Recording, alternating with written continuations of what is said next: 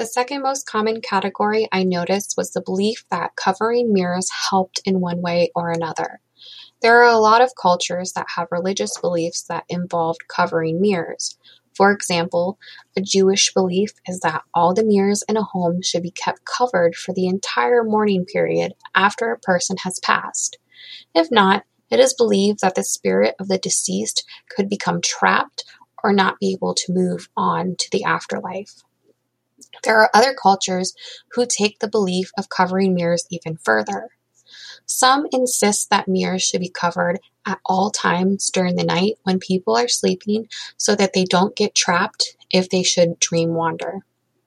There are also beliefs that state it is best to bury a mirror with the dead so that their spirits do not wander and it can keep evil from rising.